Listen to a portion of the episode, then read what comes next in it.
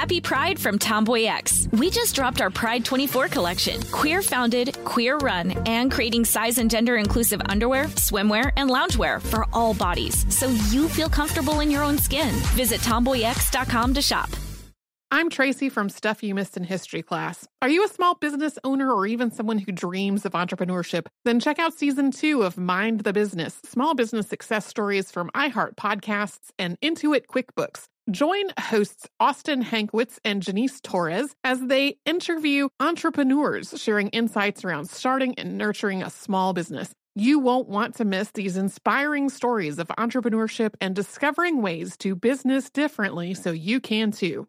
Planning your next trip? Choice Hotels family of 22 brands has over 7,400 locations and the perfect hotel for any traveler you want to be. Like a Cambria Hotel, serving up locally inspired craft cocktails for all my folks who maybe want to meet up and talk about Mad Royals. Check into a Radisson Hotel with flexible workspaces for you strivers who listen during business travel. Or a Comfort Hotel with free hot breakfast, family friendly pools, and big spacious rooms for the parents who listen with their kids and need a little retreat. What are you waiting for? Join Choice Privileges and start earning points toward your next stay. Find a stay for any you when you book direct at choicehotels.com, where travels come true. When you think about the future, what kind of technology do you envision? Whatever the future holds, artificial intelligence will undoubtedly be at the heart of it all. Join Graham Class as he hosts season two of Technically Speaking, an Intel podcast, and hear from the minds transforming healthcare, retail, entertainment, personal computing, and more with the help of AI. Tune in every other Tuesday and explore the latest technology that's changing our world today and creating a more accessible tomorrow. Listen to Technically Speaking, an Intel podcast on the iHeartRadio app, Apple Podcasts, or wherever you get your podcasts. Welcome to Stuff You Missed in History Class, a production of iHeartRadio.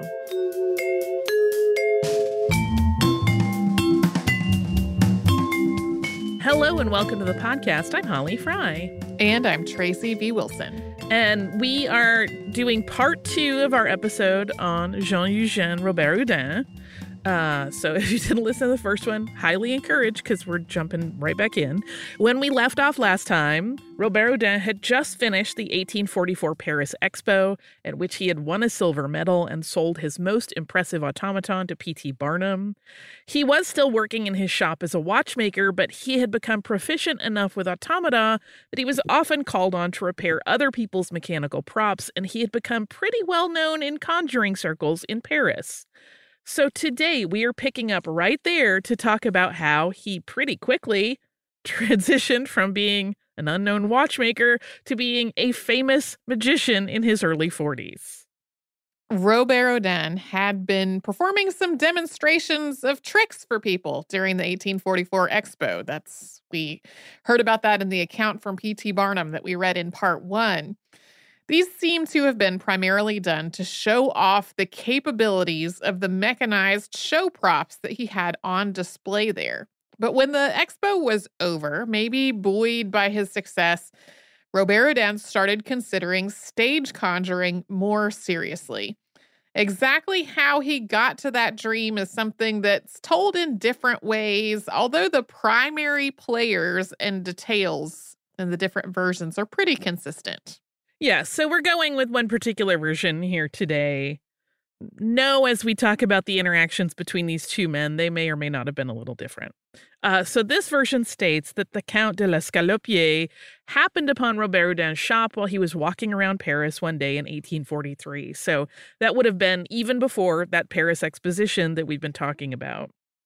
And the Count was so impressed with Jean Eugène's inventions that he wanted to become his patron to help him with launching a theater. This interest on L'Escalopier's part started not with a stage act automaton, though, but with something called a magic clock. Robert Houdin's magic clocks continue to be sources of fascination today, particularly for people interested in clockworks and watchmaking. There are still a few of them around in museums and private collections, and what makes them so extraordinary is the fact that they appear to work without any actual clockworks. The dial of the clock is made of clear glass, and the hands of the clock appear to be floating in the dial without any connections to any kind of mechanism, but they tick out the time precisely. The clear dial is ringed in brass and it sits atop a long glass rod.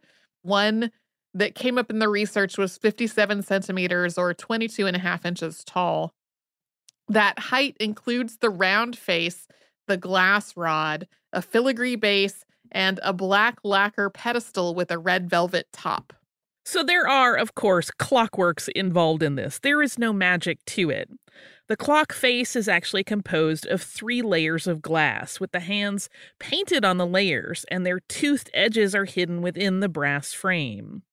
That clear glass rod is actually two rods, one within another, and the interior rod is turned by a clockwork in the base and in turn catches the teeth on the edges of the clear round faceplates to move the hands and keep time. It's a very elegant and beautiful design, I must say. Yeah, sounds cool. And the Count de l'Escalopier purchased one of these clocks from Robert and was so charmed by the clock and the shop and Robert himself that he started going to the shop regularly to see what the watchmaker was working on and just to chat with him. It was through these chats that Robert told the Count of his desire to have a stage act one day. And at that point, L'Escalopier offered to finance it. He made that offer on the spot. At first, Robert Houdin was reluctant. He didn't really want to risk someone else's money. But then, several days later, the story goes that the Count needed a favor. He had noticed that money was going missing from his desk and he could not figure out who was taking it. He wanted Robert Houdin to put his creative mind to catching the thief, which he did. According to an account written by Henry Ridgely Evans, who was a magic historian who lived from 1861 to 1849, here is what happened. Quote, the upshot of all of it was that Houdin, he did not know to make it both names as Robert Houdin, so sometimes you'll hear him referred to just as Houdin. The upshot of all of it was that Houdin invented a clever device for apprehending the criminal. It consisted of an apparatus fastened to the inside of the desk in the Count's house. When the desk was unlocked and the lid raised ever so little, a pistol was discharged. At the same time, a claw like arrangement attached to a light rod and impelled by a spring came sharply down on the back of the hand which held the key, inflicting a superficial flesh wound. With this clever machine, the robber was successfully caught. He proved to be the Count's valet, a trusted employee. This reminds me of a whole episode of, I think, the podcast Criminal that I listened to about people setting booby traps to catch thieves. The Count gave the money he recovered from the thief to Robert Houdin.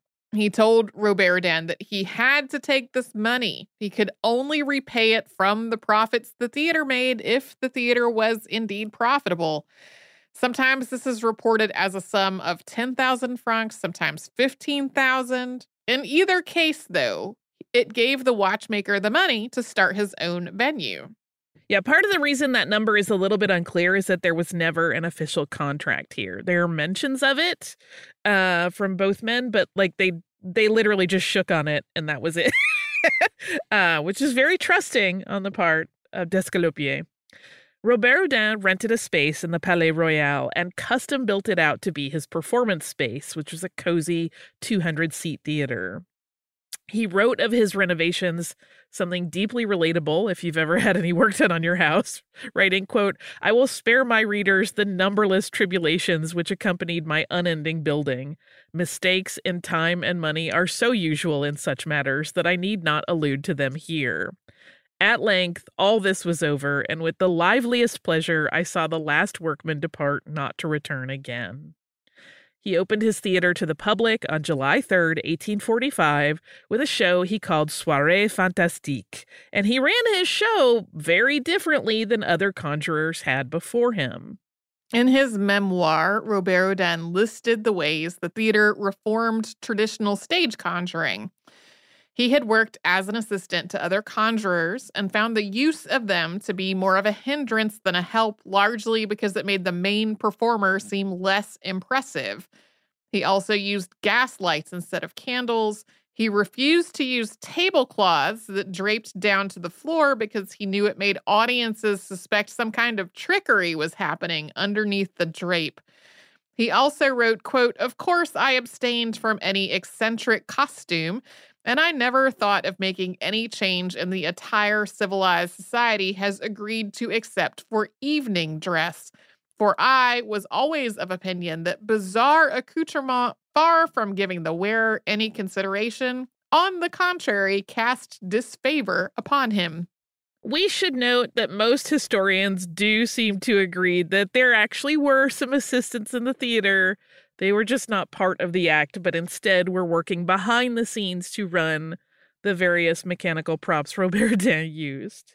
He also had firm rules for himself about how he behaved in his act. He wrote, quote, I also traced out for my performances a line of conduct from which I never diverged. That was to make no puns or play upon words and never to permit myself to be guilty of a mystification even were I sure of gaining the greatest success.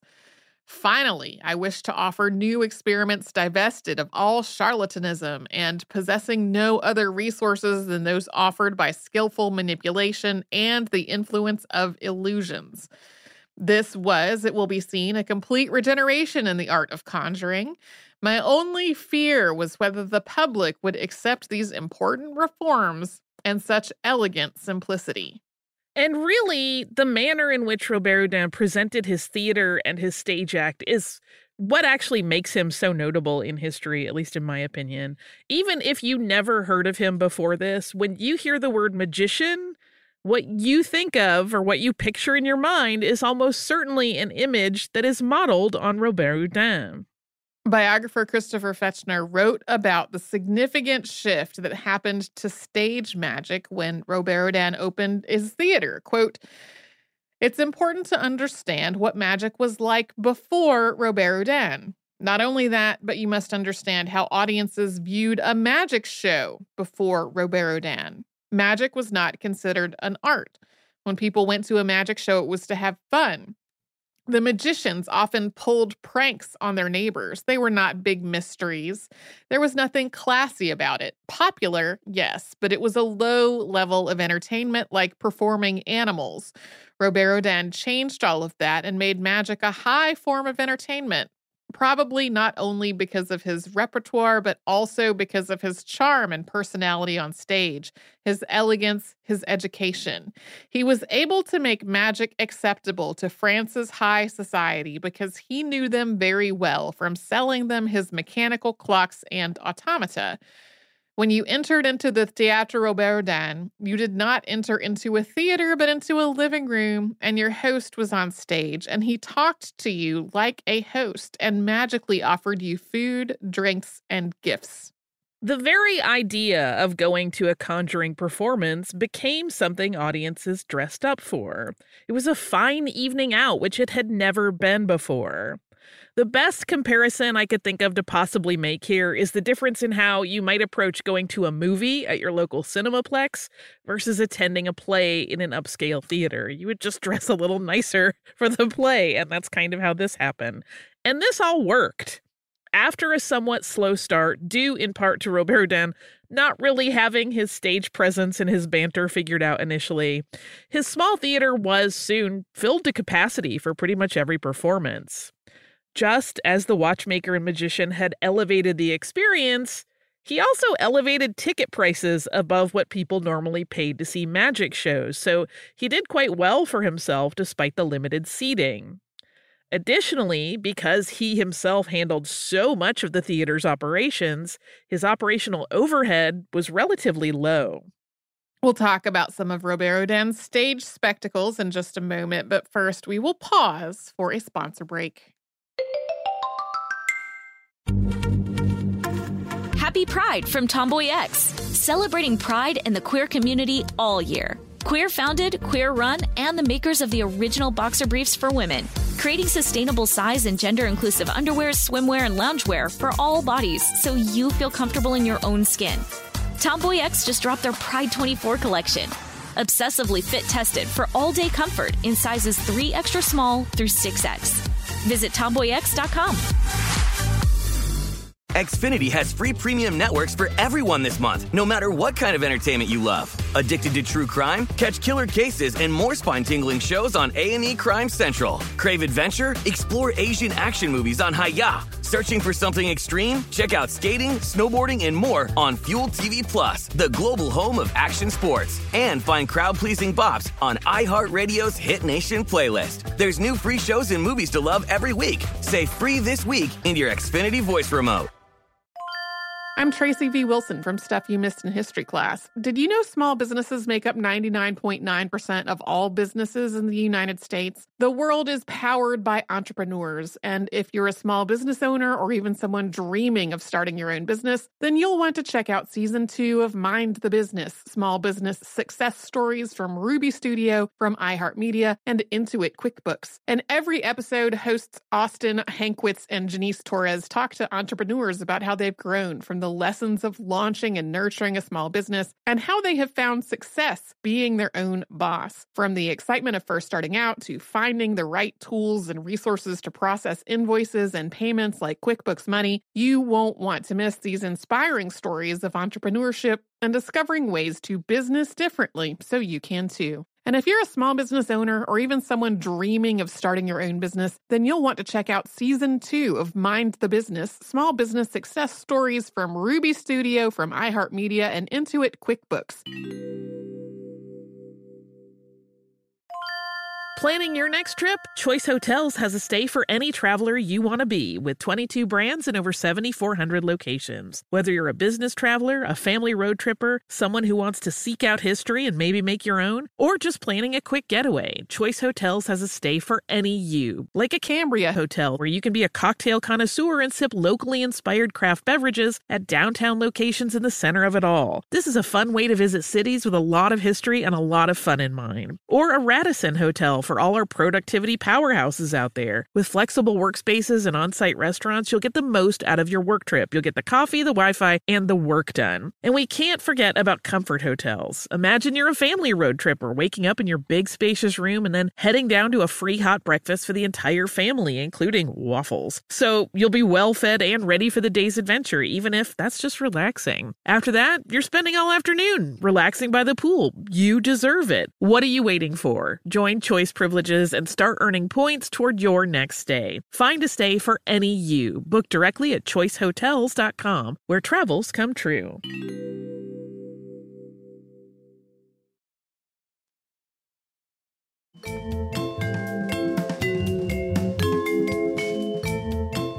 Robert Houdin continued to keep his watch shop open, so when events like the February Revolution of 1848 stopped most entertainment, he was able to suspend his Paris performance schedule. Then he kind of went back to his regular day business for a bit. He worked at developing new automata, but then he went on the road touring Europe. He had tried to stay open during that time. He had offered free admission to his theater as a way of drumming up audiences before that offer to travel and perform elsewhere was made.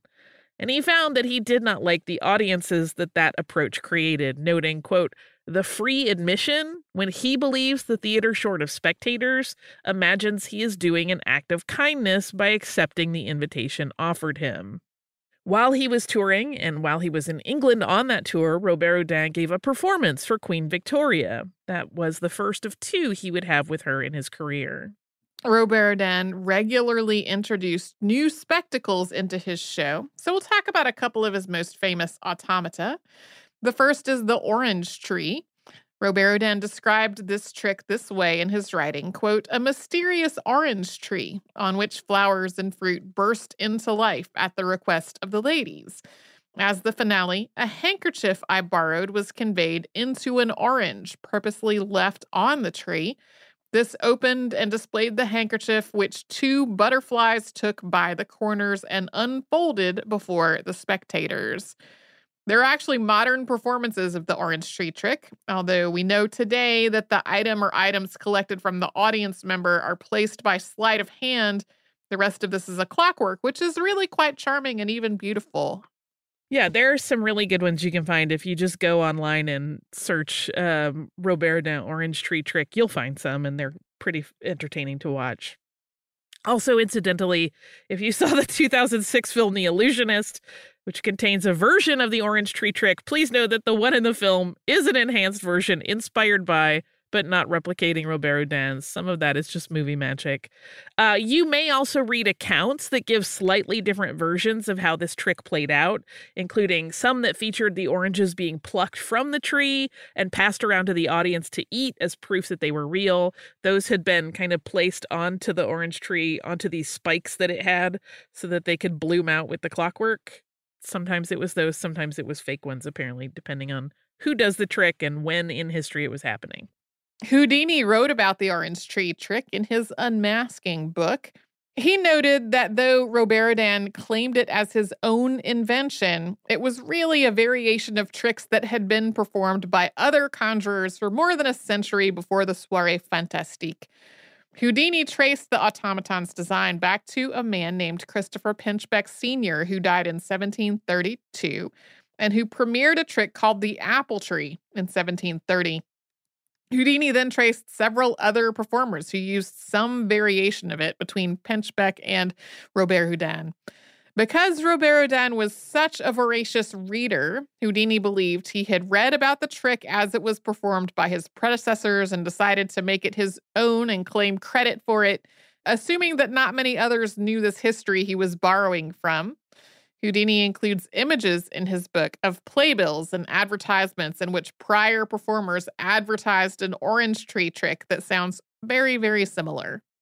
Yeah, Houdini, as we have talked about on the show many times, a big collector of a lot of items related to magic and had all the receipts basically and reprinted them in his books to take down uh, other people.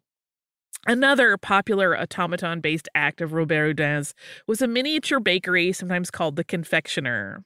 He described it as, quote, a small pastry cook issuing from his shop door at the word of command and bringing, according to the spectator's request, patisserie and refreshments of every description.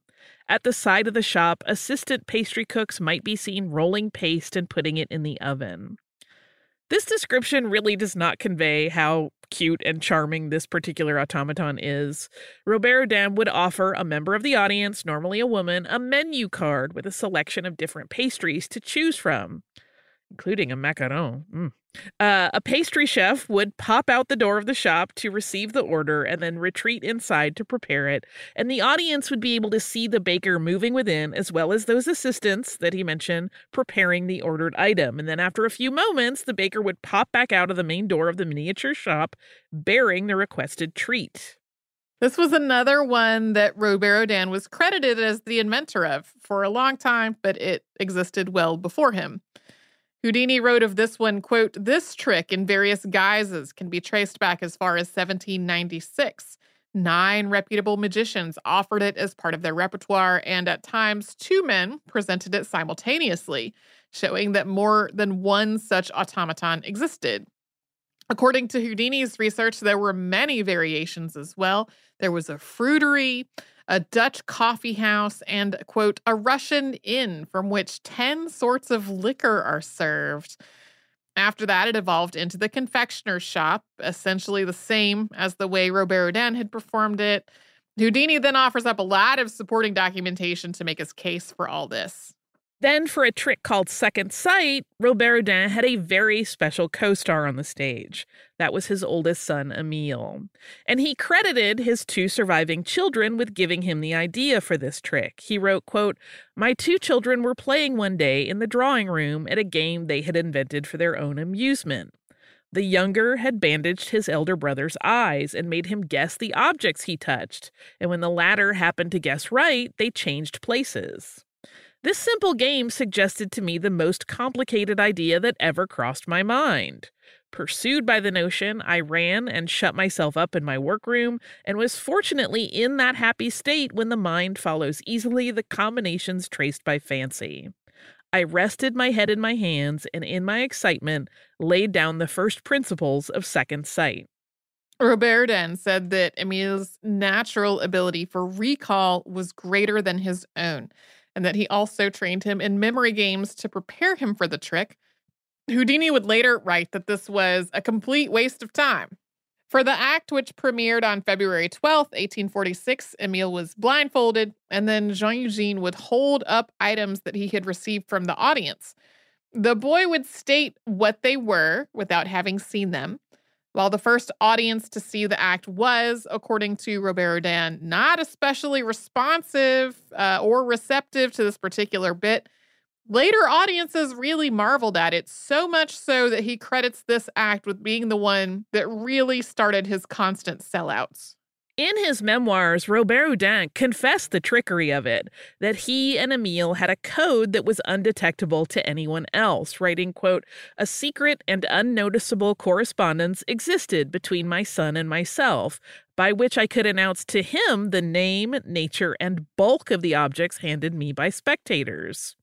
As none understood my mode of action, they were tempted to believe in something extraordinary. And indeed, my son Emile, then aged 12, possessed all the essential qualities to produce this opinion, for his pale, intellectual, and ever thoughtful face represented the type of a boy gifted with some supernatural power. Many who have studied Robert Houdin's work, including Houdini, believe that there was some sort of silent code, like an electric signal, that Robert Houdin used, as well as verbal cues that he gave during his presentation. Of the originality of Robert Houdin's Second Sight Act, Houdini wrote, quote, Some of Robert Houdin's ardent supporters insist that in claiming the invention or discovery of second sight, the French conjurer was merely an unconscious plagiarist, having stumbled upon, quite by accident, a trick which he did not know that others had offered before him. Such a statement is illogical and absurd. Books of magic to which Robert Houdin had access and which he admits having read describe the trick in a more or less crude form. But regardless of how later aficionados of conjuring have viewed Robert Houdin, or if he was, as Houdini put it, quote, a clever purloiner and adapter of the tricks invented and used by his predecessors and contemporaries, to the audiences of mid 19th century Paris, he was nothing short of amazing. And he did very well for himself because of it. We mentioned already that during the February Revolution, he left Paris for a time to tour. Once he returned to his Palais Royal Theater when that was over, he kind of became an iconic part of the Paris entertainment scene, and that happened very quickly. He wrote of his return to the Paris stage, quote, Need I describe the delight with which I presented myself once more before a Parisian audience, whose kind patronage I had not forgotten? Those professional men who, like myself, have been long absent from Paris will understand it, for they know nothing is so sweet to the heart as the applause given by a man's fellow citizens. Coming up, we'll cover a surprising move on Robert Houdin's part, handing his stage over to another magician. We will get to that after we pause and hear from the sponsors that keep the podcast going. Happy Pride from Tomboy X, celebrating pride and the queer community all year. Queer founded, queer run, and the makers of the original boxer briefs for women, creating sustainable size and gender inclusive underwear, swimwear, and loungewear for all bodies so you feel comfortable in your own skin. Tomboy X just dropped their Pride 24 collection. Obsessively fit tested for all day comfort in sizes 3 extra small through 6X. Visit tomboyx.com. Xfinity has free premium networks for everyone this month, no matter what kind of entertainment you love. Addicted to true crime? Catch killer cases and more spine-tingling shows on A&E Crime Central. Crave adventure? Explore Asian action movies on Hi-YAH. Searching for something extreme? Check out skating, snowboarding, and more on Fuel TV Plus, the global home of action sports. And find crowd-pleasing bops on iHeartRadio's Hit Nation playlist. There's new free shows and movies to love every week. Say free this week in your Xfinity voice remote. I'm Tracy B. Wilson from Stuff You Missed in History class. Did you know small businesses make up 99.9% of all businesses in the United States? The world is powered by entrepreneurs, and if you're a small business owner or even someone dreaming of starting your own business, then you'll want to check out season two of Mind the Business Small Business Success Stories from Ruby Studio, from iHeartMedia, and Intuit QuickBooks. And every episode, hosts Austin Hankwitz and Janice Torres talk to entrepreneurs about how they've grown from the lessons of launching and nurturing a small business and how they have found success being their own boss. From the excitement of first starting out to finding the right tools and resources to process invoices and payments like QuickBooks Money, you won't want to miss these inspiring stories of entrepreneurship and discovering ways to business differently so you can too. And if you're a small business owner or even someone dreaming of starting your own business, then you'll want to check out season two of Mind the Business Small Business Success Stories from Ruby Studio, from iHeartMedia, and Intuit QuickBooks.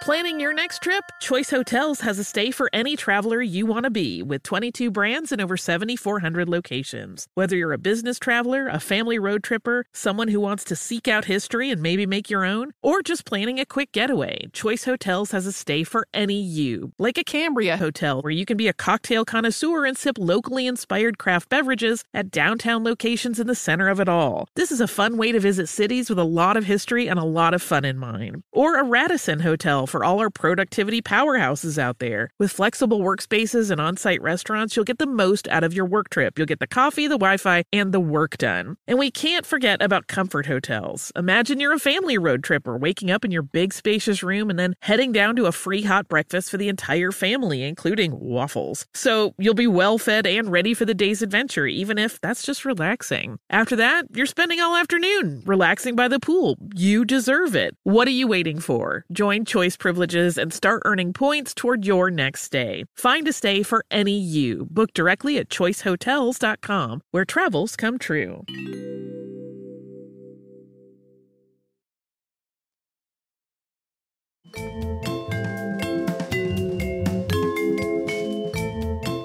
After a while back in Paris, Robert Houdin gave his student, Pierre Etienne Chocat, who used the stage name Hamilton, use of the theater, having taught him more or less his entire repertoire of tricks. It just so happened that Hamilton was also the love interest of Robert sister. This move was in part because Robert had noticed that he was not as energetic as he had been before his tour. He just found stage shows a lot more draining. But it was also motivated by the fact that his wife Olympe had just given birth to their first son in Blois, and he wanted to go there to spend some time. Once he was convinced that Hamilton can more or less handle things, something that he tested apparently by going to performances in disguise, he not only spent time with his family, but also decided to tour a little bit more. He traveled around France, and then to Germany, and then back to England, where he once again gave a command performance for the Queen. He returned to his Paris theater for a brief time, but then at the age of 48 decided to retire from the stage. He once again handed the Palais Royal Theater to Hamilton, this time for good. He had only been a theatrical magician for eight years, but had become a sensation. He later wrote, quote, At last in January 1852, judging Hamilton fit to succeed me, I decided on giving up my establishment to him. And in order that my theater, the fruit of my labors, might remain in the family, two contracts were signed. And on the same day, my pupil became my brother in law and my successor. Just a few years into his retirement, Jean Eugène Robert Houdin was called back to the stage by none other than the French government. In 1830, France had invaded and colonized Algeria. That began a 132 year rule of Algeria by France, which did not end until 1962 with the Algerian War of Independence. That period of foreign rule might have been much shorter had it not been for Robert Houdin. This is sometimes relayed as kind of a fun fact about that time a magician stopped a war, and on a technicality, yes, you could say that. But what he really stopped was the reclaiming of Algiers by its indigenous population, which had been enduring what a lot of historians have categorized as a genocide for 25 years at this point. That, of course, is way less fun, but also a more accurate way to put it. So, all of that being acknowledged, here's what happened. In 1856, a revolutionary movement was growing among the Algerian population, and France was getting concerned. Uh, this movement was usually described, at least from the French side, as having been led by the Marabout. A Marabout is a Muslim religious leader, and often these figures are linked with military efforts because they often serve much in the same way that chaplains do with military forces of primarily Christian nations. When France occupied Algeria, they maintained order by getting a lot of the most powerful people in the occupied region, including some chieftains, on their side. And as a consequence, a lot of the population turned to the Marabout for leadership. In the 1850s, the French believed that the marabout were fomenting a rebellion. The French also believed that the reason that the marabout had such sway over the people of the region was because their followers believed they had magical powers. So the French thought if they brought in their own magician to make an even more powerful showing, the marabout would be discredited or at least humbled into complacence with their European colonizers. That's how Robert Houdin found himself in Algeria in late October 1856 with two special shows booked at the Babazoun Theater. The first show started quite pleasantly. He did the kind of benign and delightful tricks that you might see a magician perform, things like pulling flowers out of a hat. According to Robert Houdin, quote, but it was not enough to amuse my spectators. I must also, in order to fulfill the object of my mission, startle and even terrify them by the display of a supernatural power. My arrangements had all been made for this purpose, and I had reserved for the end of my performances three tricks which must complete my reputation as a sorcerer. So, after those sort of benign tricks, he next showed the audience a strong box with a ring handle and asked for a volunteer to come up and see if he could lift it. A muscular man from the audience came up and was able to lift the box easily. Heads up, there's some very sexist language ahead. Uh, after that box was easily lifted, Robert Houdin reportedly did some sort of magical arm movement and said the words, Voila, you are weaker than a woman now. Try to lift the box. This time, no matter how hard he tried, that volunteer could not lift the box. There are some reports that he tried so hard that his legs gave out and he fell to the floor. It was a total Thor's hammer situation. Like this was a Mjolnir and he could not get it. This left the volunteer very unsettled, as well as some of the audience, but it was, of course, a trick that Robert Houdin had done many times in his stage act with an electromagnet under the stage floorboards. Next, he caught a marked bullet in his teeth after having told the audience that he had a talisman which rendered him invulnerable. One of the men in the crowd said that he wanted to kill Robert Houdin, and the magician offered him a pistol to inspect and then use. That's a trick that's done a lot of different ways depending on the conjurer's choice. Some use wax bullets instead of real ones. Some use guns that only shoot blanks. Some use magnetic bullets. All the magician has to do is keep the real bullet in their mouth until it's time to produce it. For somebody who doesn't know the trick, it is really impressive. The final trick the French magician used to quell this rebellion was to make one of the men from the audience disappear. This caused a panic. He basically did like one of those, you know, behind the sheet is this man, and then he wasn't there anymore. And in the panic, there was this rush to leave the theater because people at that point uh, thought that Robert Houdin was a demon or was somehow channeling something dangerous. But then they found the vanished man outside, seeming a little bit disoriented. And then he did the exact same show the following night, convincing the Algerians that the French had powerful magic. According to Robert Houdin's memoirs, he actually didn't want to leave things in this state. Per his account, quote, the blow was struck. Henceforth, the interpreters and all those who had dealings with the Arabs received orders to make them understand that my pretended miracles were only the result of skill, inspired and guided by an art called prestidigitation, and in no way connected with sorcery. He claimed that in thanks, he was given gifts by all of the local chieftains as an honor.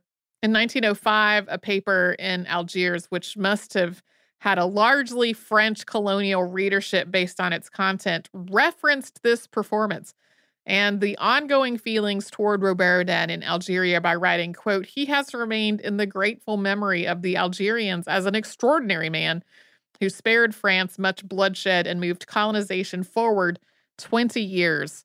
So that's a dubious honor. Yeah, it's very praisey and like Algeria loves him. And it's like, well, French colonizers in Algeria love him. That's a wide statement to make. After Robert Houdin returned to France, much in demand due to his hero status for quelling that rebellion, he gave a farewell performance and then he retired, permanently this time, to write and spend more time at home. He wrote several books on magic and conjuring in his remaining years.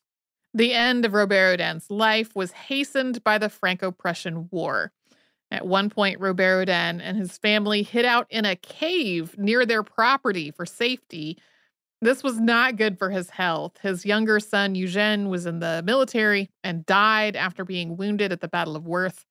After hearing this news, Robert Houdin also became ill. This was probably made worse by the stress of his loss and the ongoing conflict. He died of pneumonia on June 13th, 1871. After his death, his theater did stay in the family for a while, though it changed locations. When Robert Houdin's son Emile died, the theater was purchased by Georges Méliès. Uh, Robert Houdin's house in Blois is a museum that is open to the public today. It seems right to actually end this episode at the beginning, beginning of Robert Houdin's memoirs. Whether he was a plagiarist, as Houdini came to believe, or not, he wanted to be seen as a man who loved his craft deeply, and that's reflected in the introduction to his memoir which starts rather poetically with, quote, Eight o'clock has just struck. My wife and children are by my side. I have spent one of those pleasant days which tranquility, work, and study can alone secure. With no regret for the past, with no fear for the future, I am, I am not afraid to say it, as happy as man can be. And yet, at each vibration of this mysterious hour, my pulse starts, my temples throb, and I can scarce breathe. So much do I feel the want of air and motion. I can reply to no questions, so thoroughly am I lost in a strange and delirious revelry. Shall I confess to you, reader? And why not? For this electrical effect is not of a nature to be easily understood by you. The reason for my emotion being extreme at this moment is that during my professional career, eight o'clock was the moment when I must appear before the public. Then, with my eye eagerly fixed on the hole in the curtain, I surveyed with intense pleasure the crowd that flocked in to see me. Then, as now, my heart beat, for I was proud and happy of such success. Robert Houdin goes on in this introduction to talk about the nervousness he would feel before each performance, the delight of performing for an audience, and the sound of applause before asking, quote, do you now understand, reader, all the reminiscences this hour evokes in me and the solemn feeling that continually occurs to me when the clock strikes? Eight o'clock was forever his hour. Yeah. I just like that intro. It's very beautiful. Maybe probably ghost written. Mm. Lovely just the same. I have a listener mail uh, from our listener Caitlin that I thought was super duper interesting, and it's about our recent episode on Ouija boards. Uh, since um, you know we're still, I'm still in my Halloween feels, frankly, and I will be four months. Um, Caitlin writes, Hi, Holly and Tracy, and happy Halloween. Listening to the first part of the Ouija board two parter last week, and every time you described it as a talking board, I had a little jolt. I've spent the better part of this academic year looking at the history and contemporary use of AAC, or Alternative and Augmentative Communication, which is the broad category for any type of communication that isn't spoken word.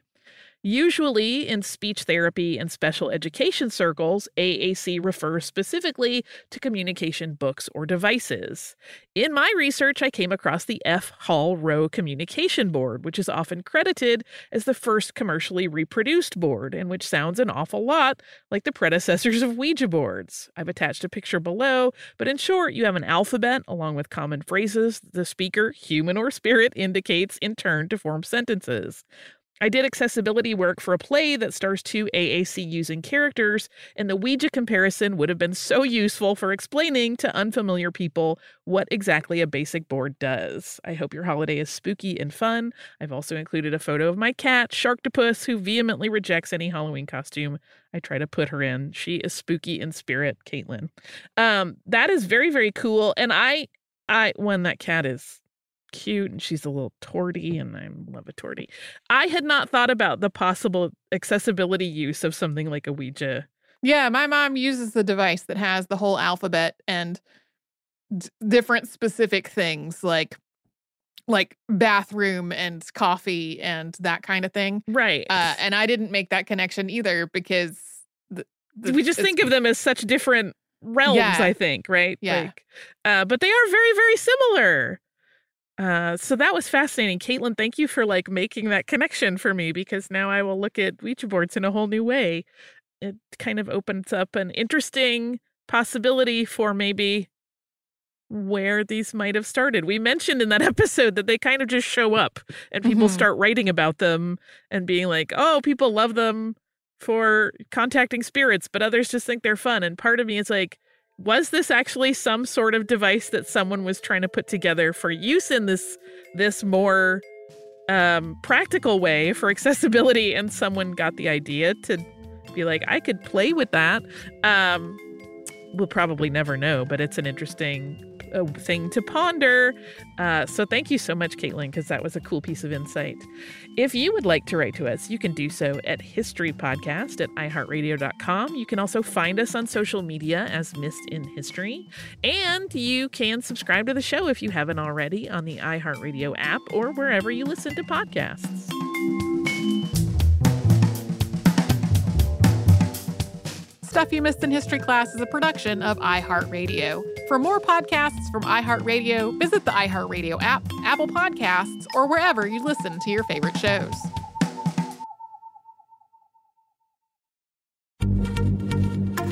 Happy Pride from TomboyX, celebrating pride and the queer community all year. Queer founded, queer run, and the makers of the original boxer briefs for women, creating sustainable size and gender inclusive underwear, swimwear, and loungewear for all bodies so you feel comfortable in your own skin. TomboyX just dropped their Pride 24 collection. Obsessively fit tested for all day comfort in sizes 3 extra small through 6X. Visit tomboyx.com. Xfinity has free premium networks for everyone this month, no matter what kind of entertainment you love. Addicted to true crime? Catch killer cases and more spine-tingling shows on A&E Crime Central. Crave adventure? Explore Asian action movies on Hi-YAH. Searching for something extreme? Check out skating, snowboarding, and more on Fuel TV Plus, the global home of action sports. And find crowd-pleasing bops on iHeartRadio's Hit Nation playlist. There's new free shows and movies to love every week. Say free this week in your Xfinity voice remote. This is Malcolm Gladwell from Revisionist History.